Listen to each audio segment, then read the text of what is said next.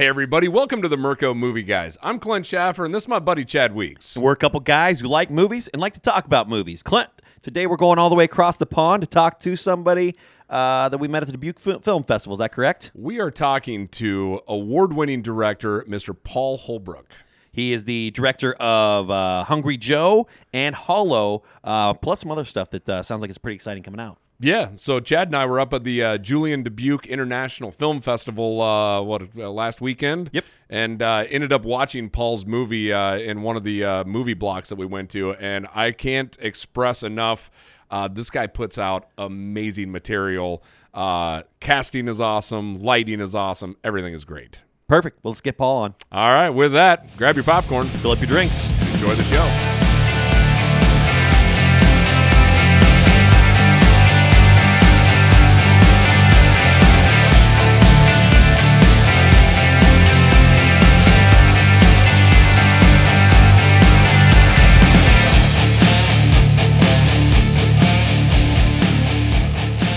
Well, Paul, welcome to the show. Uh, happy to have you. How about uh, you introduce yourself to our listeners here?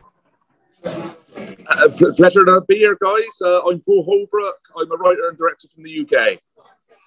Perfect. And you're coming to us from a film festival right now, sitting outside a pub in London. Yeah, I'm in Islington in London at the uh, Unrestricted View Film Festival. Uh, we're up for a few awards, so we've come down here. But um, yeah, I couldn't find a quiet corner, so apologies to your listeners if it's a bit noisy in the background. That, that's all right. I, I, I, dig it. Well, the one concern that we have is the is the closed captioning going to come up here for for our listeners in the in the United States. So Well, you know, you got two things to contend with. You have got my accent, and you got the fact I'm in a boozer. So yeah, good luck with that. Absol- Absolutely. So, uh, one one of the first things I'd like to talk about and at, get your your opinion on this. I want to talk about the two movies, Hungry Joe and Hollow, because uh, Clint and I both watched those. Love them, by the way. But um, I want to I want to I want to get your opinion. Do you want to give away spoilers on this? Because like Hollow is one that I kind of want to, but I don't want to. I don't. I want to go with your opinion on this. Should we give away spoilers in this interview here? Uh, no. Okay. All right. right, Fair I enough. mean, I mean, I mean, hungry, hung. Uh, yeah, no, both of them have kind of got a little thing that, yeah, add a little bit of weight to the film, maybe. yes. I mean, I don't know. Your call. It's your, it's your show, guys. Yeah, yeah, no, that's all right. I just want to see how you feel about it, and like we we can do that totally. It'll work work great. So, um, the, we talked about sound here a little bit. Um, I, that was one of the things that I'd like to talk about on Hungry Joe because the sound is absolutely haunting. My wife and I were watching that together, and the first thing that she said is she's is uh, nope, don't like that. like just listening to people eat and stuff like that. that do, do you have anything specific that you do that that that gets those excellent sounds, those crisp, clear sounds that are so haunting right off the bat? I mean, on Hungry Joe, to be honest, that, that has to go down to our, our sound design team. Um, over is a guy called Owen Shirley that really pushed to elevate those sounds to the level they're at now. Um, to be honest, I was a little bit, um, I wasn't sure whether we pushed it a bit too far. But obviously, the, the, the film itself is supposed to be repulsive and it's supposed to make you feel uneasy. Um, so the sound designers had fun with it and, and really just pushed those sounds to really uncomfortable levels. And and he was proved right because in all the festivals it's played at and the reviews it gets, it's the sound that seems to affect people more than anything. And that's the thing they come away from mostly is, you know, how repulsive it sounded. What was the inspiration behind uh, Hungry Joe? I mean, like as far as you know, because I almost got like this like gluttony feel like behind it, you know. But uh, what what was what was the the direction that you were taking that in, or where where did the the thought come from? Well, initially, um, we were, so me and my directing partner on this one, a guy called Sam Dole, we were on our way back from the film festival and we were talking about what film we were going to make next and what we were, the stuff we really like. And, and we wanted to make a film that, because we, we self-funded Hungry Joe, so we were spending our own money on it. So we wanted to make something that we genuine, genuinely loved ourselves, as you know, to have fun, fun with something. And we started to talk about how much we used to really like uh, you know, like the Twilight Zone or Tales from the Crypt or these little funky stories or, or the one-off episodes of the X Files, the Monster of the Week style episodes, you know, where they were standalone, they were creepy, um, but they still had this element of being grounded, and therefore, you know, they stuck with you a little bit. Um, And then we just started talking about freaks in general. and we found this story in Napoleonic France about a guy called Tarare or Terrari. I'm not entirely sure how you, how you pronounce it. Hey, oh, thank you. It's all right. Did I take your seat? Sorry, buddy. um, yeah, so there was a guy called Terrari, and, and it's a long story, but you can your listeners can look, look it up. But it was essentially a guy in Napoleonic France that had this condition. Sorry? Uh, no, I'm good. I, I got one somewhere. Uh, I left it in there, and I've already got one. Thank you, mate. Yeah, they're very busy. Yeah, no, you're good. Sorry, guys. Um, no worries at all. I love it. this isn't live, right? You can edit. all Yeah. I dig it. This is awesome. um, yeah, so this guy, Tarare. So it was a guy in Napoleonic France that had this insatiable appetite, an incurable appetite. He wasn't overweight, but he could eat and eat and eat, never be full, he'd never gain weight. And and the only thing people talk about, I'll let this mic go past. The only thing that people talk about is that this guy had this horrible smell to him. He stunk, and people couldn't be in the same room as him. And this guy eventually joined a freak show, and people would throw their shoes on stage. He'd eat their shoes. They'd throw horse manure on stage. He'd eat that. He'd eat everything. And he lived with this ailment for, for years and years. Eventually joined the army and would and would kind of like he would eat evidence or something. He did something in the army anyway. And eventually he found this uh, French surgeon to take on his case because he was so uncomfortable and he, he couldn't satisfy this hunger. And the surgeon couldn't find anything medically wrong with him. Absolutely nothing wrong with him whatsoever. There are medical journals you can look up and, read about all this stuff. Um, so anyway, this, this surgeon guy took on his case and he moved into this hospital. And then overnight, this guy started then getting up in the night and eating the dead bodies and drinking the blood from the morgue and all this kind of stuff. Yeah, you know, it's creepy as you like. And then he, and then one day he just vanished off the face of the earth. And in this little French Napoleonic town, like first dogs started going missing and cats, and then eventually children started going missing, and you know, then it became a bit of like a, a boogeyman story, you know, folklore. Um, and that was a we started there, and we were like, you know, that, that's a crazy, creepy story.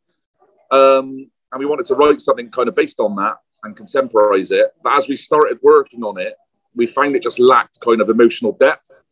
Um, and then we soon just realized that actually the, the more heartbreaking story, while still retaining that kind of gross out, crazy Twilight Zone feel, was you know the story of the mother and how you could possibly love somebody like that if you you know if you've given birth to a monster. Um, where does the maternal instinct kind of dissipate? Um, and then yeah, from there we we developed it to what it is now. Well, That's a long answer, but there you go. No, that's that's per- No. somewhere in the back of my mind. I've, I've heard the story. I uh, especially the part where he's in the army and stuff like that because they were they were having to pay like a ton of money just to keep him fed while he was in the army and stuff like that. So I've, I've heard this somewhere. That's that's awesome. I'm, I, Yeah. I love that you, you that you modeled it after that and you picked the perfect person to play the mother. Uh, Laura uh, Bas- Baston is right. Is that right? Yeah, yeah.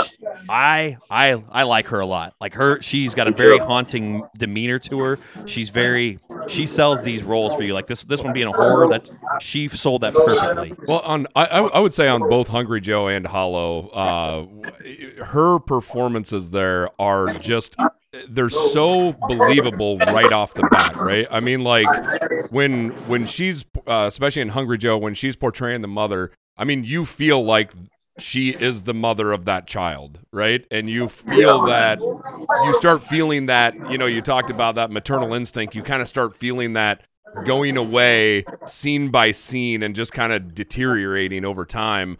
Uh, and the way she portrayed that, I thought was was absolutely wonderful. Yeah. uh, that was fantastic. Yeah.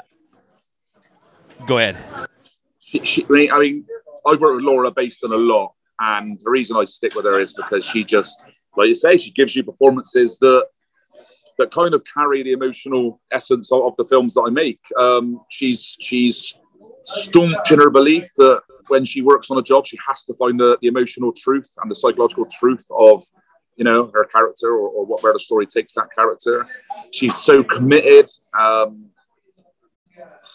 and she's so easy to work with, and we just click. We, we, we've worked, I think we've worked together five or six times now, and it's at that point now where when I start writing, it doesn't take long if it's a female character where it just ends up. I'm, I'm starting to write for her strengths, you know, because Yeah. I know what she can do, and I know I can take her to kind of emotional depths where. Uh, Sometimes you might think, oh, you know, that's going to be difficult to get an actor to go there. That's going to be really difficult to try and retain that sense of um, emotional turmoil.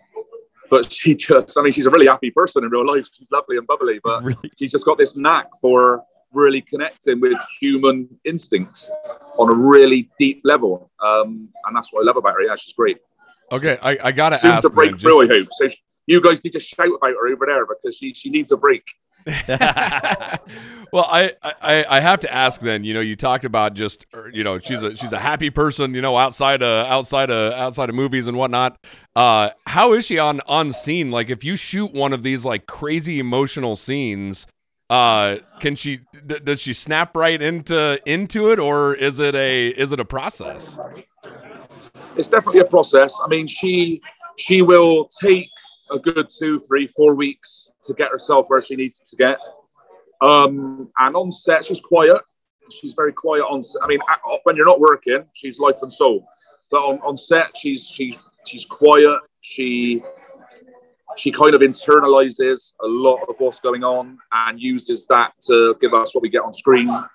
She asks a lot of questions. Um, because she wants to know exactly, you know, the minutia of every emotional beat that, that, that is in the in the script and why it's there, backstory and everything else. She's just insanely. Um, she has great instinct for sure. So a lot of it is, you know, I can't take much credit for it. It- it- a lot of it is is in her instinct and her, and in a way, her insecurities too, because she's quite an insecure actress in a way. She wants to do such a good job. Even, you know, she doesn't she doesn't shout about herself anywhere near as much as I shout about her. Yeah. You know, about how great she is.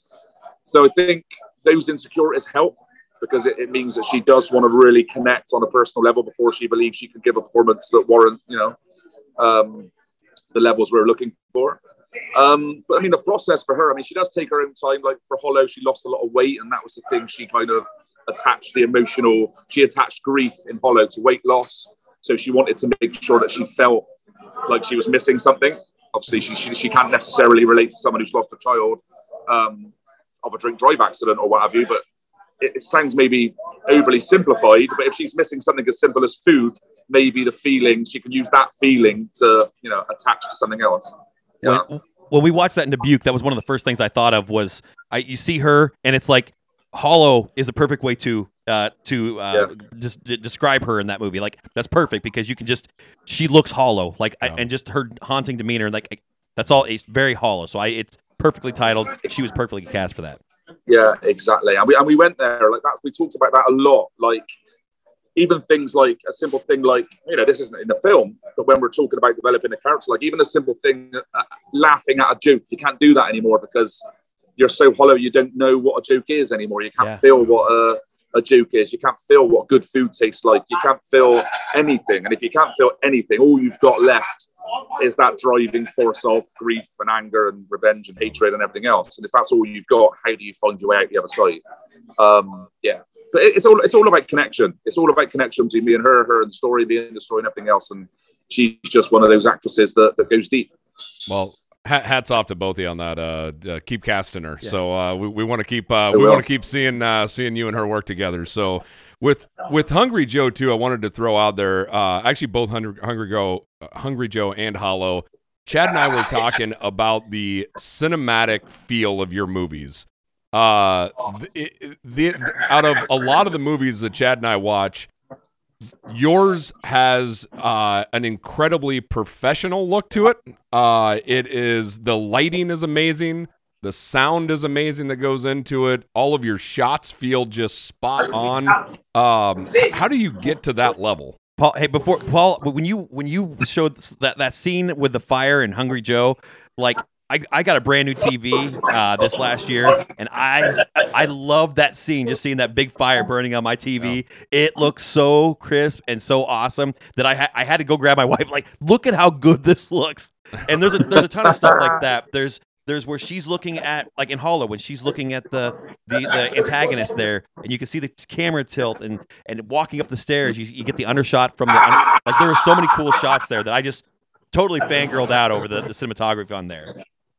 Oh, thanks very much, man. I mean, I mean, yeah, a lot, a lot of kudos has to go to my, my DOP, which is a guy which, I think you guys met uh, at uh, James Oldham. Similarly to, to Laura, we've kind of settled now. Like I've made a lot of short films, um, but with James, I've kind of found somebody that I can work with on a really personal level. He's another person that really connects to the material on a, on a deep level and a creative level. He's very down to earth and open, and he likes to have fun and he wants he wants things to look great. Um, my you know my job essentially is, is to tell a good story uh, and to make sure we get good performances. And yeah, I want my stuff to look great, but I kind of need to hand that over to somebody that knows how to make something look great. You know, I've got ideas as to why a shot's there and what it's doing, and you know um, how it's driving the story. But James will come in and go, "Well, yeah, that's great. I know why it's doing that, but but let me let me show you some." And then you know he'll, he'll, he'll do things, I go, oh, "You know, it's beautiful. He's a wonderful cinematographer." And everybody, and same with sound with our sound team. It's been the same for like three or four films now. So I think it's just finding your people. And when I try and raise standards on screen, 9.9 times out of 10, those standards are raised by me bringing on people that can do jobs better than I can, you know? So if, if the sound's great, it's because I've gone and found a great sound guy. If, if the cinematographer is great, I found a great DP and, and actresses and, and everything else, you know? Yeah. Um, rather than just settle. If I want the standards to be higher, I need to be work with people that are a lot better than I am at, at what I want to see on screen, you know? Perfect. So I'm, I'm also a sucker for the the a, a good transition uh, scene, and you had a lot of those. There's some in, in Hungry, like in well in Hollow, where she's like looking back, you know, kind of memories, and then cut into that. But one of my favorites was where uh, was in Hungry Joe, where she's examining herself, and then cuts the egg yolk. I is that is that your designer uh, who who who comes up with these ideas? Because I couldn't even imagine making that cut to like Yeah. cooking breakfast from that moment, and just I, I don't know, that's so cool. I mean, yeah, that, that, I mean that that was us. I mean, it was always a case of us wanting to attribute uh, food with emotion in Hungry Joe, and how we could make food feel a little bit intrusive on her life. Yeah, So to cut from you know the effects the child is having on her body to something like a greasy fried egg, yeah, it's kind of you know you, you get a sense of what she's feeling about what the child's doing to her body and, and it's food that's to blame. I mean it, it's, it's, it's almost, you know it's you, you could almost look at that and say it was a it would be a corny cut if it wasn't so related to the story like if, if i just did that and it had no relation to the story just because it was funky you know it would be contrived right so so yeah I, I think it's just looking at your shot list and asking yourself how you can bring the story into everything you do whether that be transitions, whether that be your cinematography, sound, and everything else. It's not just what's on the page or what your actors are doing. It's it's everything, right? It's all fueling that Yep. that story and that emotional, you know, beat that we want the audience to connect with. So you talked about Hungry Joe. You were self-funded on that, um, and uh, I, I, if I uh, if I remember right, on Hollow, you actually won a, a contest, right, for uh, for putting Yeah. putting your script out there and actually getting uh, getting some funding behind that. Could you kind of tell us a little bit about that? Yeah, so so Hungry Joe, we funded ourselves for twenty five thousand English pounds, uh, which was essentially bank loans and credit cards and everything else. Just because you know we, we were confident about the project, and uh, we took the project to our kind of local uh, funders in, in the UK, and they turned it down because they said it was too ambitious for the budgets they could offer. And to be fair to them, they were right. Um, but we took yeah we took out bank loans and credit cards and just and just got it done on a lot of favors and goodwill and people not being paid as much as they should be getting paid um, and it opened doors for us so it paid off and then i think when we when i applied for the pitch which is what we won the funding for hollow there was already now i could point to something to say you know i know how to spend an half decent budget on a short and, and do the job you know? So that helped. Um, but yeah hollow was um, the funding for Hollow came from a competition in the UK called the Pitch, where they offer 35,000 English pounds as a budget for um, a script that is adapted from a story or a passage in the Bible. So with Hollow, I just I, said I, I'm a bit I've got I'm a big fan of revenge films. I think they're the most they're they're the most emotionally relatable films for me because we've all got anger inside us and we all see injustices in the world and you know they sicken us but we don't all have the capacity for violence so i think that's sometimes why for me especially why i love hero hero and villain stories you know you're rooting for the, the hero because he can do things you or she can do things that you probably can um, and the villain is a representative of uh, all the shit that's going on in the world so i've always had a good attachment to revenge it's always been my kind of go-to subgenre um, so I essentially just looked into the Bible as to what what the Bible says about revenge and God's part in that and our part in that. And from there, developed Hollow to what it is now. And the producer of the pitch is uh, a priest as well. Oh wow. So I was able to kind of knock on his door and, and kind of challenge him as well about what's written in the Bible and all that kind of fueled what, what you ended up seeing uh, on the screen with Hollow. Yeah. One of my favorite lines in there was uh, what was it? Vengeance isn't always violent. I think was uh, was his statement there, and that was just one of those that I thought in that moment when he's telling somebody who's only thinking violent thoughts, right? And I just Yeah. thought that that entire little aspect of that conversation when they're sitting there in the church was was incredibly powerful. Yeah. uh, thought that was awesome.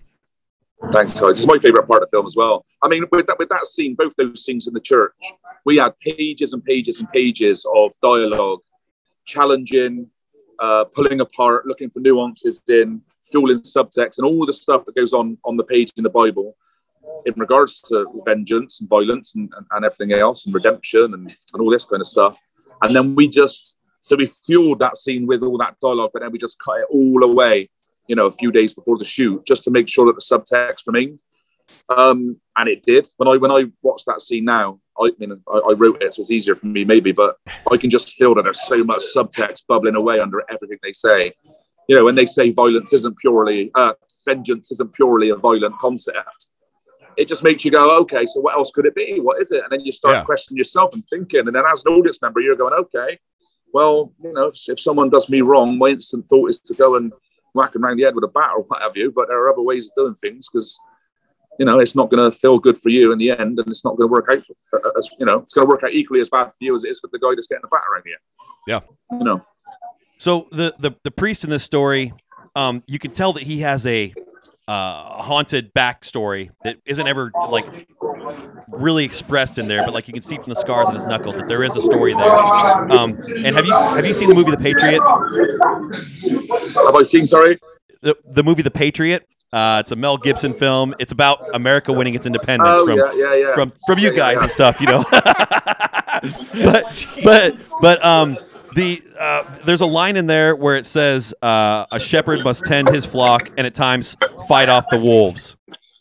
And I found that like I felt like that was a good like I, I felt that feeling when you talk to or hear the priest and he's actually like I've got to do something about this. I see this like is that kind of what you were going for there? Like what do you, can you allude to the the backstory of this guy a little bit more? Just like give us some behind the scenes things of what you had in, in Yeah, I I, mean, for me, he's a guy that's lived a violent life. He's a black guy that grew, that grew up in uh, racist Britain in the 80s. Um, and as a result of that, has probably hit out at a lot of people and been violent himself. Maybe spent some time in and out of prison as a result. Finds God, finds his calling, um, and uses that anger and hatred he's got to kind of help people because he's been through it. But when he asks God the question of why are you letting this person suffer, and you know, in the Bible it's saying, you know, violent, you know, vengeance or, or revenge comes in many forms or what have you. The guy could be suffering. He doesn't need to physically suffer, does he, to be suffering? Whereas I think for me, it was it was a juxtaposition between these two characters. One has the capacity for violence because he's been violent before, so we know he knows, we know, she probably knows he has the capacity for violence. She doesn't. She wants it. He doesn't. And when you mix all that up, as well as kind of the responsibility he's got of representing God, if you like. So when that's challenged, at you know, because in the Bible it says, uh, "Violence and revenge isn't your job; it's mine." Essentially, trust God, and God will sort it out in His own good time, kind of thing. You know, I don't know the exact. That's not exactly the quote in the Bible, but you, you know what I mean. yeah yeah yeah Um, yeah, like, like you know, uh, it's something like revenge. Uh, Thou shalt not seek revenge because revenge belongs to the Lord, or something like this. So you know, the vicar interprets that as bide your time. You know, God's doing His thing. Have a bit of faith. Have have a bit of trust. Her challenge to that is, well, aren't you a representative of God? So if, if you're saying that God will take revenge and you serve God, why can't you do something about it then? And then, you know, knowing that he's got the capacity of violence himself, knowing that he's got his own pent up anger and rage, that kind of is, is, is the wrong thing to say to a guy that's on the verge anyway. And that's almost, you know, that's what makes him to start challenge God as well. If I am your vessel, use me. Yeah. You know, um, if I'm not your vessel, then you do it. You hurry up and do something about it because this woman's suffering and this guy's going scot free. Yeah, you, you can almost see that that that point when he had also had enough, Yeah. right? Where it's like I, I've I've you know casting my prayers. I have I've spoke to God, but now at this point in time, I'm going to step in, right? And and if Exactly. if it's God's will to stop me, then he will he, he shall give me a sign and stop me, right? And I just loved how that that got turned because you just seen you seen where his his breaking point as well, and I just thought that was that was a powerful moment Transition and as it's- well. both, both characters. And, and essentially, God does give him a sign because when he gets to that house and he bashes the door down, he sees that the guy's suffering. And then it all becomes clear, and you go, okay, well, God is taking his revenge. It's, it's not the violent revenge that we see as the only option for revenge, but the guy's suffering. He's living in squalor. He's, he's remorseful. And you go, okay, well, he is suffering. God is doing his bit. So who am I to step in and, and get in the way? And that's why he says, you know, he sees for the first time. So, in a way, mean, spoiler alert again, I suppose, but in regards to how the vicar ends that film or the priest ends that film, you guys don't know what vicar is, do you? How the priest ends that film, he's the only one that ends it in a good way. His faith is intact.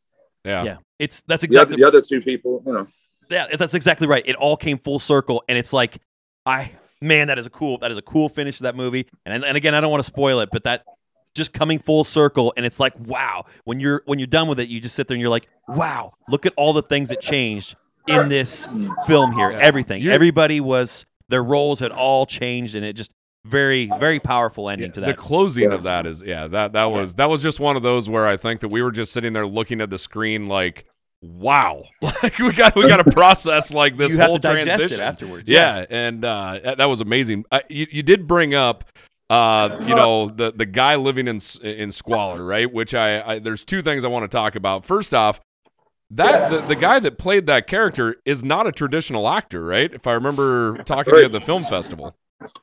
Yeah, so, so he's an actor called Kris Hitchen. He's doing big things now. He was in Ken Loach's last film. He's now doing loads of TV work in the UK. So he's a bit he, he's getting big over here. But three years ago, he was a, he was a pipe fitter, um, and he was street cast by Ken Loach. Um, did a great job, and from there, he's found this. He's got a calling for it. But he's That's so another cool. actor that's just, you know, you're talking about the process that Laura has to go through to get where she needs to get to. Kris is the opposite. Kris is, tell me what to do, I'll flick a switch and I'll do it. You know, because he's just a natural. He just, it- it's a different process for him. Because what you get from Kris is, is, is grounded reality. That's what he does very well.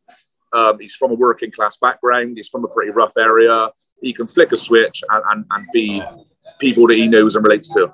Yeah. I, I wondered if that was the case because because that confrontational scene with him and the vicar, like they he they got like that was very very real. Like it felt confrontational. It felt like that was that came natural to him to be aggressive like that. Like we we were asking each other uh, when he gets in in the priest's face and gives him that little headbutt, right? Like that, like challenge me kind of kind of moment. Yeah. It's like I, we we were questioning was that scripted or was that him just saying this is what I would do in that moment? yeah, I mean, the direction on the day was, you know, there, there's a racist insult there. Get rid of him. Get that vicar off your doorstep as, as quickly as you can without swearing. He wasn't allowed to swear. Um, the producers wouldn't allow us swearing. So that's why he says piss off. You know, I think ideally he would have probably said the F word there. Um, but yeah, we weren't allowed swear words. So we had to kind of show that aggression without swear words. So yeah, that's when the physicality came into it. Ah, that, yeah, that that that was great. The the other point on on living in squalor that, that you that you talked about uh, in uh, up in Dubuque there, which was it was difficult shooting this during the time you know just with all the pandemic and everything that was happening, and it sounds like that mess that he was living in got taken away from you a couple times. So could you walk us through Yeah. just a little bit of the frustrations on shooting that? Yeah, horror story that was. So, so basically, because we were shooting through COVID, the, the, the, the various creative teams had to take it in turns to go into the house. So, and in between those teams, there was a COVID cleanup team. So the production design would go in, they would come out, a COVID cleanup team would come in and spray everything and come out, and then the lighting team would go in and light, come out, COVID team would go in, spray everything, come out, and then me and the DP would go in and the actors and everything else. Where so our production design team went in first, dressed this house amazingly, litter everywhere, rubbish everywhere, you know, the walls. It's terrible. Beer cans, you know, the lot, drug paraphernalia. This guy was living in a hovel of a place. COVID team go in, go out, lighting team go in, go out. We're none the wiser. I go in with my DOP and we're looking at a complete shell. There's nothing there because the COVID cleanup team have thought all the rubbish was genuine rubbish rather than set design and just bin put everything in the bin. Um, so yeah, like in, in the in the script, the vicar, the priest, sorry, is supposed to look around and be like, "Whoa, look how this guy's living," you know, and, and the camera was supposed to pan around and see all this terrible squalor that he was living in, and we never had that, so because it was gone. So all we had in, in exchange was our actors. Um, so a lot of that scene with the two actors, with the priest and, and the guy that's had his nose busted, a lot of that was improv because it was a, it was a case of of me saying to those two actors, "This is what we were going to do. We are going to do a lot of this visually. We don't have that anymore. So it's over to you guys to convince the audience that you know why you've changed your mind and why you're full of remorse." Um, so, so like the guy, the guy's walls were supposed to have like "I'm sorry" written all over, and there's supposed to be newspapers everywhere with "I'm sorry" written on it, and all this kind of stuff. So yeah, in a in a way, it kind of worked because all I had without the production design were, were two great actors. Point a camera at them, you know, motivate them to as to what's going on, and, and they did the job. And I think I feel like it's pretty believable. I, I buy it. The thumb movement of the priest when he when he puts his hand on a on his hand there and he just does that Yeah. little bit of movement it was one of those where that small gesture in my eyes is what made that real right like i Exactly. genuinely felt like i was looking at a broken man and someone who was truly there to help him Yep. and and, and it's that, like and that i'm was with that you was to, that was totally improvised. That's not in the script. That touch, um, and not only not only the fun movement. So it's the touch, which was improvised, also the reaction to the touch. The fact that he looks at that hand so alien, like nobody has ever touched him tenderly before. No one has ever touched him with love before, and the look in his face when when he you know he registers what that feels like. That's both those two actors. None of that is in the script. That's all improv. Yeah, I was just somebody you've been so rude to and stuff like that, and you still love there. That sort of thing. That's Yeah. great. So uh, another another theme that I've noticed between uh, Hungry Joe and Hollow, there's a lot of spiders, and I see that there's a uh, there's a uh, I know that there's a transition with in in in Hollow, you know, with the character, but is there anything else behind behind the spiders? Because I, there's a movie called Enemy that like really focuses on that too, and I didn't know if there's is there any type of mem- I, I'm just curious because it just does seem like it's very pro- uh, yeah. I mean, I'm petrified of spiders, so they are the embodiment of horror. You know, for me, um, the hot the spider in Hungry Joe was just purely a bonus. When we shot in that bathroom, there was a spider in the corner, and we needed a transition for the bathtub to change color. So we needed something in between, and we were like, "Ah, there's a spider in the corner. Shoot that." So that was not in the script, which was unintentional. With Hollow, it was it was a case of wanting to show the audience that her moral compass is so strong she can't even bring herself to kill an insect, even one as scary and horrible as a spider in my, in my head, you know. And if she can't kill a spider, how on earth can she kill a human being? Um, and then obviously that, that transitions to when something happens with a spider. Yeah. That gives us the sense that there's there's been a, a, an internal turning point there, you know, where she she's overcome something, which is her own moral, moral compass. Um, yeah, I mean, I, I, suppose I would always resort to spiders just because I find them terrifying. kind of like a Batman no other reason. than that. scared of Batman, so I'm scared of bats. Well, I tell you what, uh, just on Hollow alone, I mean, congratulations on on the the success that you've seen on this too, because y'all have been winning some awards in in all of your film festivals too, haven't you? Say that again. Sorry, Hollow. I said you've been winning some awards uh, through your film festivals with Hollow, correct? Yeah, yeah, we've won a few. Yeah, not as many as Hungry Joe. Hungry Joe went crazy. That like played across the world, won millions of awards, got us crazy meetings. We had a meeting with Bob Weinstein about the feature version of it. You know, it's going crazy. Um, with Hollow, it's a long short, so it's been a bit of a harder sell to film festivals, to be honest. But when it has played at a film festival, it's done really well. Audience uh, have responded to it really well, and it's won some awards. Um, so, so yeah, I'm happy. But the issue with Hollow has been has been the running time. Festivals don't like 30 minute short films. Um, but yeah, when, when when when they've taken a punt on it, it's done well and won, won awards. Yeah, and that's where I am now. I'm in I'm in this film festival, and we're uh, we're up for four awards tonight. Wow. Awesome. Well, yeah. We're up, we're, up, we're, up, we're, up, we're up for best sound, best director, best film, and best actress. So all the things you guys mentioned. Yeah, I was say, That's- that's- totally get it.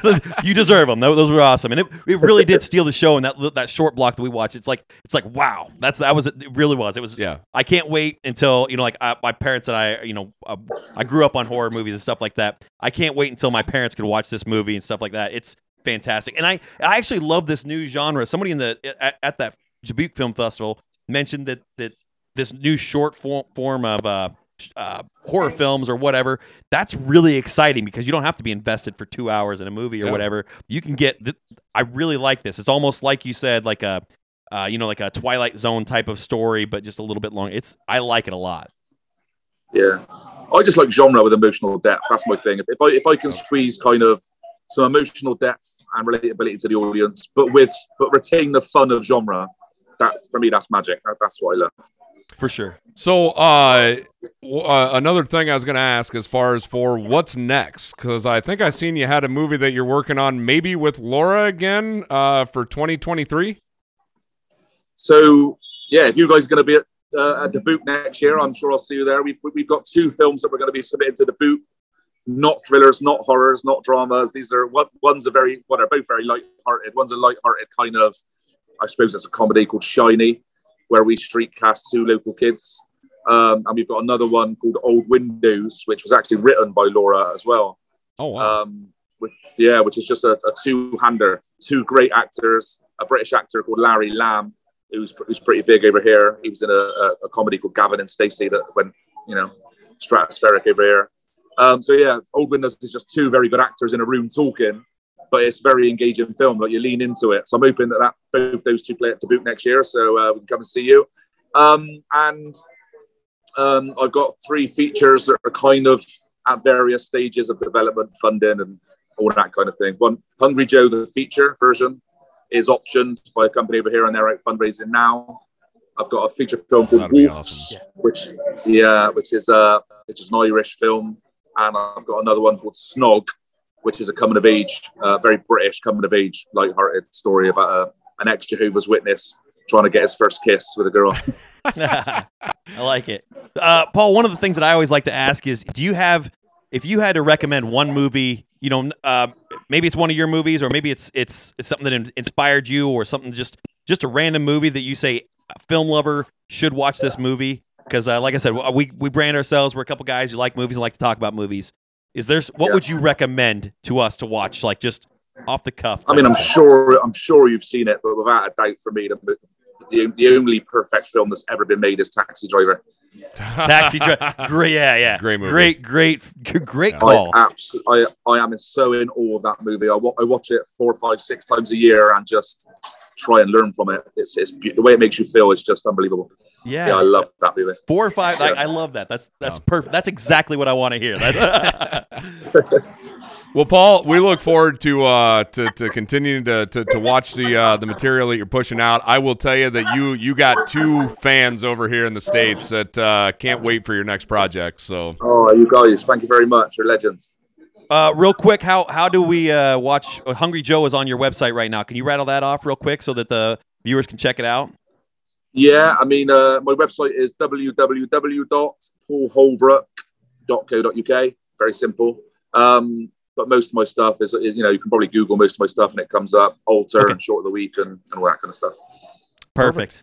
All right. Well, hey, uh, good luck uh, at the film festival. Hope you win all four of those awards, and uh, we'll look. Uh, hopefully, have you on uh, on the show again if you're willing to come back on and uh, have another chat with us in the future. Definitely. Yeah. Apologies again for the bad sound. Like next next time I'll find a quiet corner, I promise. Hey, I love it. I think it adds something to it. This is perfect. all right, You're Thanks, Paul. superstars. Have a good Thank one. you guys. Yeah, let's do that. Have a good one. That was an awesome conversation with Paul. Absolutely, I think that went really well. I, I can't wait to have him back on. He's talking about a movie uh, coming upcoming that has that has mermaids. And He he pre- A horror movie a- with mermaids. A horror movie about mermaids. He said it was a grounded, very very grounded British film about mermaids, and it's a horror. And I, I think Laura's involved in that too. So I am. We got to talk about that. Well, I tell you what, uh, I would tell anybody out there uh, go to Paul's website, watch Hungry Joe. Uh, it is absolutely awesome. Uh, I think it's a, a short 22 minute watch. Uh, so uh, an easy watch, but it is E- not an easy watch. Well, yeah, not- yeah. that's a Yeah. tough watch. That is but it's tough- it's yeah. it's it's going to be haunting. It's it's gonna it's gonna stick with you. You're gonna be thinking about it for a while. Yeah, and then keep your eye out uh, for for whenever uh, Hollow gets uh, released because that's another one that's uh, I think about a thirty minute runtime, and uh, it is absolutely amazing as well. Uh, Paul does an amazing job directing these. Uh, you got Laura in there with uh, superb acting. The The whole cast was great. Everybody, yeah. So hats off to uh, to the whole crew. So uh, if you like this podcast, be sure to hit that like button, subscribe, ring the bell to get notified. And uh, with that, the credits are rolling. The lights are coming on. That's the end of the show.